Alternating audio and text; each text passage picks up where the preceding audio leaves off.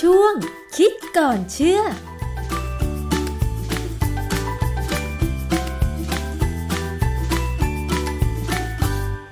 พบกันในช่วงคิดก่อนเชื่อกับดรแก้วกังสดานนภัยนักพิษวิทยากับดิฉันชนาทิพไพรพงศ์นะคะ วันนี้เราจะคุยเกี่ยวกับประเด็นที่อาจจะมีการเผยแพร่เป็นระยะระยะว่า น้ำที่อยู่ในขวดพลาสติก แล้วก็ตั้งวางกลางแดด พอมันโดนความร้อนแบบนี้อาจจะทำให้สารที่อยู่ในพลาสติกนะคะ ซึ่งเป็นสารอันตรายเนี่ยละลายออกมากับน้ำได้ แต่ว่าล่าสุดค่ะคุณผู้ฟังมันมีข้อมูลที่แชร์กันทางโลกอินเทอร์เน็ตบอกว่า น้ำที่อยู่ในขวดพลาสติก ถ้าเกิดว่าเอาขวดนั้นไปแช่แข็งในตู้เย็น จนน้ำในขวดพลาสติกกลายเป็นน้ำแข็งนะคะ มันมีอันตรายเหมือนกัน เพราะว่าจะมีสารจากขวดพลาสติกนั่นแหละ ละลายปนเปื้อนมากับน้ำแข็งนั้นนะคะ ซึ่งตรงนี้ไปทำความเข้าใจที่ถูกต้องว่าสารพิษที่อยู่ในขวดพลาสติกนั้นเนี่ยมันสามารถละลายออกมาปนกับน้ำในขวดนั้นได้จริงหรือเปล่ากับอาจารย์แก้วค่ะ อาจารย์คะ สารที่อยู่ในผลิตภัณฑ์พลาสติกทุกชนิดมันเป็นสารอะไรบ้างคะอาจารย์ แล้วมันมีอันตรายถึงขนาดนั้นจนกระทั่งละลายปนเปื้อนอยู่กับน้ำได้ด้วยเหรอคะอาจารย์ จริง ๆคำตอบไปง่ายคือคงไม่ใช่หรอกคงเป็นข่าวที่ค่อนข้างจะมั่วกันหน่อยนะฮะคือพลาสติกเนี่ยผลิตมาจากสารเคมีที่มีฤทธิ์ก่อมะเร็งได้ อันนี้เรารู้ แต่ว่าเขาเอาสารก่อมะเร็ง พวกนี้มาต่อเชื่อมจนกลายเป็นโพลิเมอร์พอเป็นโพลิเมอร์ หรือว่าสายยาวๆเนี่ยนะมันก็หมดฤทธิ์ประเด็นที่เป็นปัญหาเกี่ยวกับพลาสติกก็คือว่าในการทำพลาสติกเนี่ยจะต้องมีสารเจือปนหลาย ๆ อย่างใส่เข้าไปเขาเรียก plastic additiveพวกนี้ใส่เข้าไปเพื่อให้พลาสติกมันคงรูปได้ให้มันเป็นไปตามที่ต้องการ บางครั้งเนี่ยถ้าขวดพลาสติกมัน crack หรือร้าวมีรอย อย่างเงี้ยนะยิ่งถ้าเก่ามากๆเนี่ยมันจะแตกง่ายเนี่ยสารพวกที่เราเรียกว่า additive เนี่ยจะหลุดออกมาได้ บางครั้งเนี่ยพลาสติกบางอย่างอาจจะมีสารที่เป็นสารตั้งต้น ที่เราเรียกว่าโมโนเมอร์ติดมาด้วย ซึ่งอันนี้ก็นานๆทีจะเจอแล้วไม่ได้เจอเยอะแต่ว่าถ้าหลุดออกมาก็ไม่ดีเหมือนกันนะฮะเพราะฉะนั้นเนี่ยเรื่องของพลาสติกเนี่ยโดยทั่วไปเนี่ยเขาเชื่อกันว่ามันปลอดภัย เพราะว่าอย่างเวลาเรา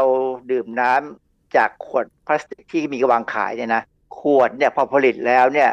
เขาก็ส่งไปโรงงานบรรจุน้ำเขาไม่ได้ล้างนะเพราะเขาถือว่าการผลิตเนี่ยสะอาดอยู่แล้ว เพียงแต่ว่าที่เรากังวลก็คือว่าอาจจะมีอะไรติดติดอยู่บ้าง ซึ่งน้อยมาก และที่สำคัญคือสารพวกเนี้ยไม่ละลายน้ำละลายน้อยจริงๆ ไม่ค่อยละลายหรอกเพราะมันเป็นสารที่เป็นพวกสารอินทรีย์โดยเฉพาะละลายดีในไขมัน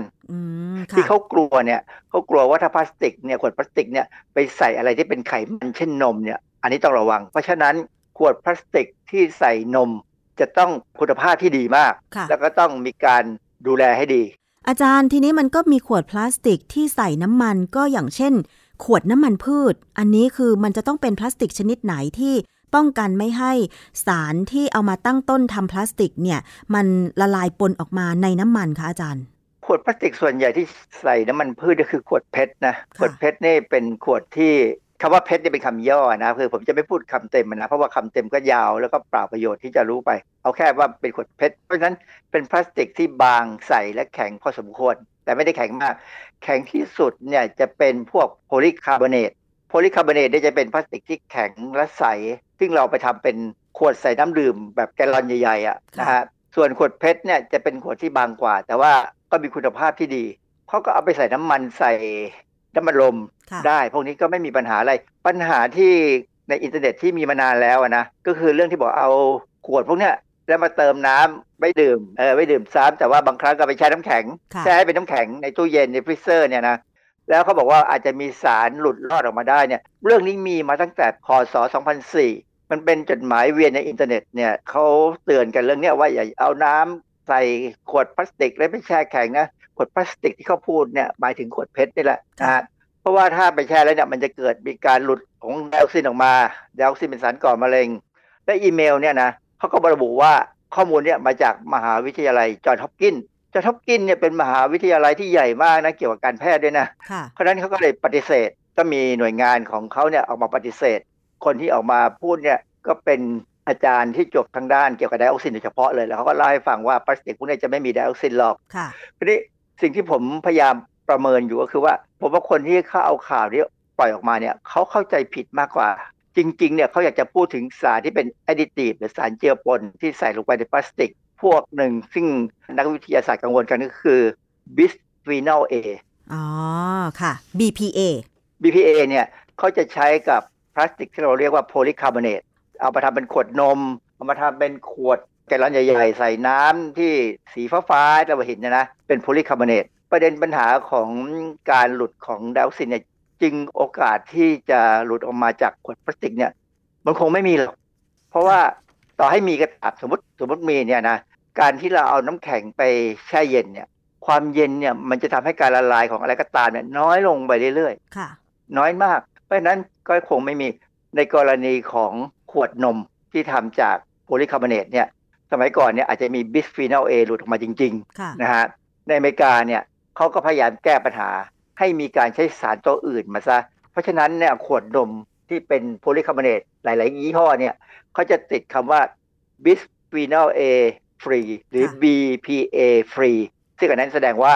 ไม่มีตัวนี้ค่ะแต่ถามผมก็ย้อนกลับไปถึงสมัยผมเลี้ยงลูก ผมก็เอาขวดโพลีคาร์บอเนตนี่แหละ ก็เวลาเราจะเอามาชงนมแล้วก็ไปลวกน้ำร้อน การลวกน้ำร้อนเนี่ย มันก็จะสกัดเอาสารที่อาจจะมีหลุดออกมาให้ออกไปกับน้ำแล้วก็เทน้ำทิ้งค่ะขวดก็สะอาด เพราะฉะนั้นเนี่ยมันก็ยังไม่มีปัญหาเท่าไหร่นะฮะที่ว่าจะมันบอกว่าขวดพลาสติกอาจจะมีสารพิษมีอะไร แต่ว่าจริงๆเนี่ยขวดพลาสติก เช่นขวดใส่น้ำดื่ม ใส่น้ำอัดลมเนี่ยเขาก็ไม่แนะนำให้ใช้ซ้ำค่ะ เมื่อก่อนที่ผมก็ใช้ซ้ำอยู่นะ หลังๆเนี่ยผมก็เปลี่ยนซะไปซื้อขวดใส่น้ำสำหรับแช่ตู้เย็นเองเลยเป็นพวก อย่างอื่นที่เป็นขวดคุณน่ะขวดค่ะคุณนี่จะเหนียว ซื้อมาก็ขวดไม่กี่ตังค์หรอกใช้ได้นาน ถ้าใช้ดีๆเนี่ยใช้ได้นาน ถ้าเราใส่น้ำดื่ม แล้วเราเทใส่ลินใส่แก้วดื่มนะฮะไม่เอาปากไปดื่มจากขวดเนี่ยเราก็ไม่ต้องล้างอะไรเลยค่ะพอน้ำหมดแล้วก็เติมน้ำสะอาดลงไป แล้วก็แช่ไปได้เรื่อยๆ ไม่มีปัญหาอะไร ยกเว้นกรณีเดียวก็คือว่า ขวดนั้นมันอาจจะมีคราบสกปรกจากขี้ฝุ่นเนี่ยมาเกาะแล้วเราล้างไม่ออกแค่เท่านั้นเอง ก็ค่ะทิ้งไป โดยสรุปแล้วเนี่ยสารตั้งต้นที่เอามาผลิตเป็นพลาสติกไม่ว่าจะเป็นพลาสติกขาวขุ่น พลาสติกใสแบบขวดเพชร หรือแม้แต่ขวดนมเด็ก ที่เมื่อก่อนอาจจะมีสารบิสฟีนอล A ซึ่งเป็นโพลีคาร์บอเนตแล้วก็มันสามารถละลายมากับนมได้เพราะว่าเป็นไขมัน ซึ่งปัจจุบันนี้ก็มีการกำหนดให้ ขวดนมต้องเป็น BPA ฟรีแล้วใช่ไหมคะ ต้องไม่มีสาร BPA แล้ว แต่ว่าในส่วนที่เขากังวลที่เรียกว่าสารไดออกซินเนี่ยค่ะ จริง ๆ แล้วมันคืออะไรแล้วก็มันสามารถหลุดรอดมาปนเปื้อนกับน้ำดื่มในขวดได้ไหมคะอาจารย์ เรื่องปะปนกับน้ำดื่มเนี่ยคงไม่มีอะเพราะว่าไดออกซินก็ไม่ค่อยละลายในน้ำอยู่แล้วนะฮะแต่ว่าไดออกซินเนี่ยในความรู้ที่ผมเรียนมา ความจริงเนี่ยมีเรื่องนี้มาตั้งนานแล้ว เพราะว่าไดออกซินเนี่ยเข้าไปฮือฮากันช่วงสงครามเวียดนามนะฮะตอนที่ผมไปเรียนที่สหรัฐอเมริกาเนี่ยสงครามเวียดนามจบแล้ว ประธานหลักสูตรที่ผมไปเรียนเนี่ยท่านก็พูดถึงเรื่องนี้เลยเรื่องของไดออกซินว่าเออเวลาเราพูดถึงไดออกซินเนี่ยจะนึกถึงตัวหนึ่งซึ่งเราเรียกว่า TCDD TCDD เนี่ยเป็นไดออกซินและเป็นสารพิษที่ร้ายแรงที่สุดในโลกที่มนุษย์ผลิตขึ้นมา ในตอนนั้นเหรอคะอาจารย์ ถึงปัจจุบันนี้ก็ยังร้ายแรงที่สุดในโลกอยู่นะฮะคมันเป็นสารพิษที่เกิดด้วยความไม่ตั้งใจ เวลาเขาผลิตยาฆ่าต้นไม้ มันไม่ใช่ว่าจะพืชนะอย่างตอนสงครามเวียดนามเนี่ย เวียดนามเป็นป่าเยอะใช่ไหมค่ะพวกเวียดกงเนี่ยก็จะหลบซ่อนอยู่เรือบินนี่มองไม่เห็นอืมวิธีที่อเมริกาทำก็คือว่าเอาสารพิษที่กำจัดต้นไม้เนี่ยให้ต้นไม้เนี่ยมันตายเนี่ยไปโปรยค่ะนะสารตัวเนี้ยเขาเรียกว่า Agent Orange ซึ่งเป็นสารพวก 2,4-D กับ 2,4,5-T ผสมกันเป็นเขาใช้คำว่าเป็น herbicide ฆ่าต้นไม้นะฮะตอนนี้ในการผลิต 2,4,5-T เนี่ย อันนี้ชื่อย่อนะ มันจะเกิดไดออกซินคือ TCDD ขึ้นมาด้วยอ๋อนะเพราะฉะนั้นเนี่ยเวลาเขาเอา Agent Orange สเปรย์ลงไปฉีดลงไปบนป่าเนี่ยต้นต้นไม้ก็โกร๋นค่ะแต่ว่าอเมริกาไม่สามารถจะฆ่าเวียดกงได้นะ เพราะเวียดกงอยู่ใน เขาเรียกว่าอยู่ในรูอืมคือก็ทำอุโมงค์อยู่ค่ะข้างล่างใต้ใต้ป่าเขาไม่ได้ขึ้นมาเดินบนป่าค่ะแต่ปัญหาคือสารพิษพวกเนี้ยมันตกค้างอยู่ในเวียดนามเนี่ย แล้วก็ทำให้คนเวียดนามเนี่ยที่ท้องเนี่ยนะออกลูกมาเนี่ยพิการอ๋อเยอะมากเลยค่ะหน้าตาผิดปกติคือ TCDD เนี่ยเป็นสารที่เราเรียกว่าเทอราโตเจน เพราะฉะนั้นเป็นสารที่น่ากลัว จริงๆเนี่ยตอนที่เขาทดลองเอเจนต์ออเรนเนี่ยเขามาทดลองในเมืองไทยมีข่าวอยู่นะฮะแถวประจวบเนี่ยค่ะก็มีการฝังกลบมีอะไรก็มีการเป็นพิษบ้างเล็กๆน้อยๆไม่ถึงกับมากอะนะข่าวนี้ก็เลือนไปนานแล้ว ที่สำคัญคือสารพิษพวกไดออกซินเนี่ยปรากฏว่ามันกลายเป็นสารพิษที่มีอยู่ในโลกเนี่ยมา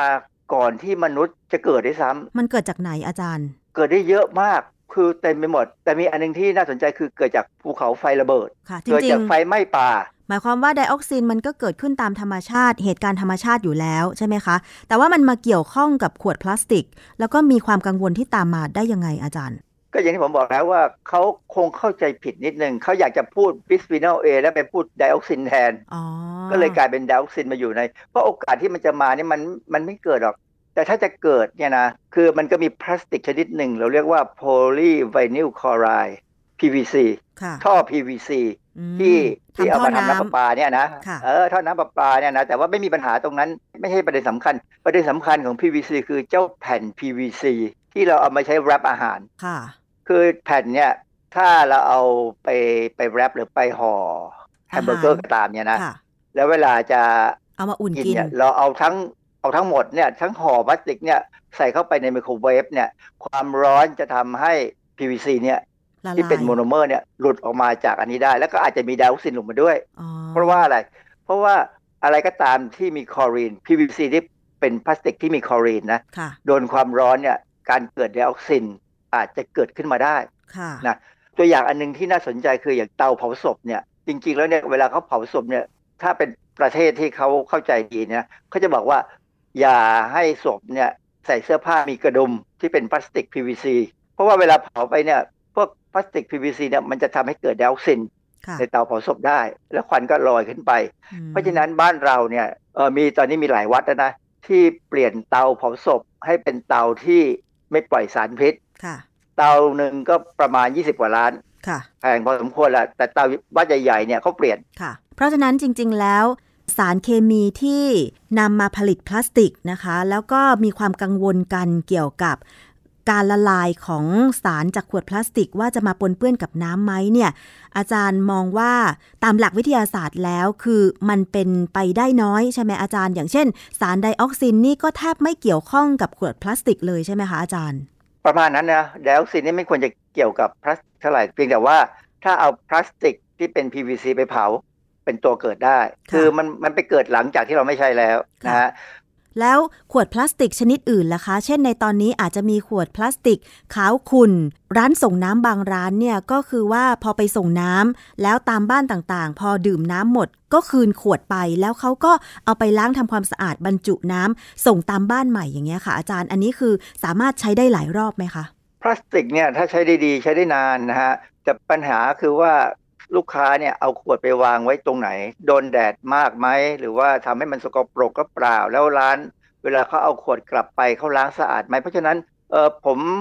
บอกตรงว่าผมไม่ซื้อน้ำดื่มจากร้านที่เป็นห้องแถวนะค่ะเพราะผมไม่มั่นใจในกระบวนการผลิตนะค่ะเออผมผมเคยซื้อจากโรงงานคือจากที่ทำงาน ผมเองเนี่ย เขาทำขายนะอันนั้นก็ได้รับมาตรฐานจากออยอยู่แล้วค่ะแต่ว่าปัจจุบันเนี่ยผมใช้วิธีกรองน้ำเอง ซื้อเครื่องกรองน้ำมาแล้วก็เลือกไส้กรองเลือกอะไรมาเอง ซึ่งมันก็กรองได้ในระดับหนึ่งคือกรองให้ไม่มีสีไม่มีกลิ่น ไม่มีรสได้ แต่ว่าชนิดของจุลินทรีย์เนี่ยเชื้อโรคเนี่ยคือความจริงเนี่ยเชื้อโรคในน้ำมีน้อยไม่ได้มีมากหรอกถ้าเป็นน้ำประปาในกรุงเทพนะค่ะ จะมีน้อยนะฮะแล้วเราพอเรากรองแล้วเนี่ยก็ค่อนข้างจะน่าจะปลอดภัยแต่ผมก็เอาไปต้ม ผมยอมเสียตังค่าแก๊สเพื่อต้มค่ะเนื่องจากว่าจริง ๆ แล้วเนี่ยน้ำถ้ากรองดีๆเนี่ยนะให้มีสารอาหารน้อยๆเนี่ยเชื้อแบคทีเรียอะไรก็ตามจะขึ้นได้ยากมากค่ะพอมันขึ้นมาถึงจุดหนึ่งมันก็จะตายหมด แล้วในส่วนของน้ำดื่มที่เราอาจจะไปซื้อจากร้านค้า ที่บรรจุในขวดเพชรล่ะคะอาจารย์ แบบเนี้ยเมื่อเราดื่มน้ำหมดเราสามารถนำขวดเพชร ไปกรอกน้ำใหม่แล้วแช่ในตู้เย็น หรือว่าเอาพกไปไหนมาไหนไว้ดื่มได้อีกไหมคะ หรือว่าถ้าใช้ซ้ำได้ควรจะใช้ซ้ำไม่เกินกี่ครั้ง คือมีคนแนะนำว่าสองสาครั้งนะฮะแต่ว่าจริงๆเนี่ยคือบางครั้งเนี่ยเวลาใช้เนี่ยเราอาจจะทำให้มันเกิดถลอกไปบีบมันไปอะไรก็ตามเนี่ยก็ก็ไม่ดีละ ราะฉะนั้นถ้าเราใช้แบบทนุถนอมได้ซึ่งคงไม่ค่อยมีคนทำนะทนุถนอมได้ค่อยๆใช้ค่อยๆจับเนี่ยอย่าให้เขาบุบบิบบูบี้นะก็น่าจะใช้ได้นาน แต่จริงๆสองสาครั้งก็ก็คุ้มแล้วล่ะก็ควรจะทิ้งได้ค่ะ แล้วน้ำดื่มบรรจุขวดนี่มีอายุการเก็บนานเท่าไหร่คะอาจารย์ คือออยของอเมริกาเนี่ยเขาเคยพูดเรื่องนี้เหมือนกันเขาบอกว่า จริงๆแล้วเนี่ยถ้าเก็บน้ำบรรจุขวดไว้ในสภาพที่ดีเนี่ยนะอยู่ได้ตลอดไป ยกเว้น ขวดพลาสติกนั้นถูกทำลาย คือพลาสติกเนี่ยจริง ๆ แล้วทนมากนะ ถ้าเราเก็บไว้ดีๆเนี่ย ก็อยู่ได้ตลอดไปเป็นอย่างน้อยสิบปีร้อยปียังได้เลยมั้ง ไม่ค่อยสลายนะฮะ แต่ว่าถ้าเราเก็บธรรมดาไงคืออาจจะไม่ได้ระมัดระวังเนี่ย อเมริกาเขาก็แนะนำว่าสองปี ถ้าไม่ไหวแล้ว คือสองเขากลัวว่าขวดเนี่ยจะโดนแดดโดนอะไรแล้วมันแตกนะค่ะสองปีพอถ้าเป็นน้ำมันลมเนี่ยปีเดียวค่ะ เพราะฉะนั้นอาจารย์ให้คำแนะนำหน่อยค่ะ ว่าสมมุติว่าเรามีขวดน้ำเปล่า ที่เตรียมไว้สำหรับการใช้ในบ้าน เตรียมไว้สำหรับการดื่มอย่างเงี้ยค่ะ ควรจะเก็บไว้ที่ไหน เพราะว่าถ้าโดนแดดมันจะมีสารละลายขวดพลาสติกออกมาไหมหรือว่าถ้าโดนความเย็นจัด อย่างเช่นบางคนอาจจะแบบว่าชอบดื่มน้ำเย็นๆ เอาขวดน้ำนั้นไปแช่ในช่องฟรีซในตู้เย็นอย่างเงี้ยค่ะอาจารย์ควรหรือไม่ควรคะอาจารย์ ถ้าจะทำน้ำแข็งเนี่ยขอให้ใช้ภาชนะที่ใช้สำหรับทำน้ำแข็งโดยเฉพาะที่ตู้เย็นก็จะมีมาให้ หรือเอาใส่ ขันเหล็กก็ได้นะขันขันที่เป็นสเตนเลสนะหรือเป็นชามอะใส่เข้าไปก็จะได้น้ำแข็งเป็นก้อนนะฮะ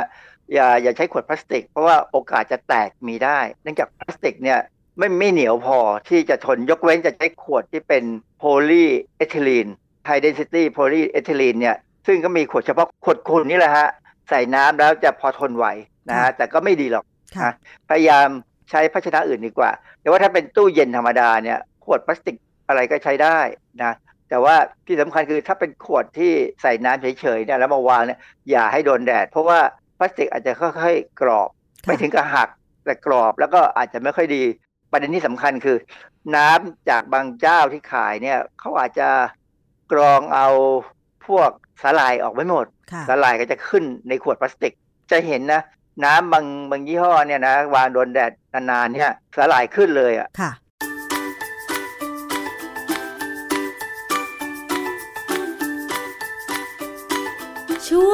คิดก่อนเชื่อ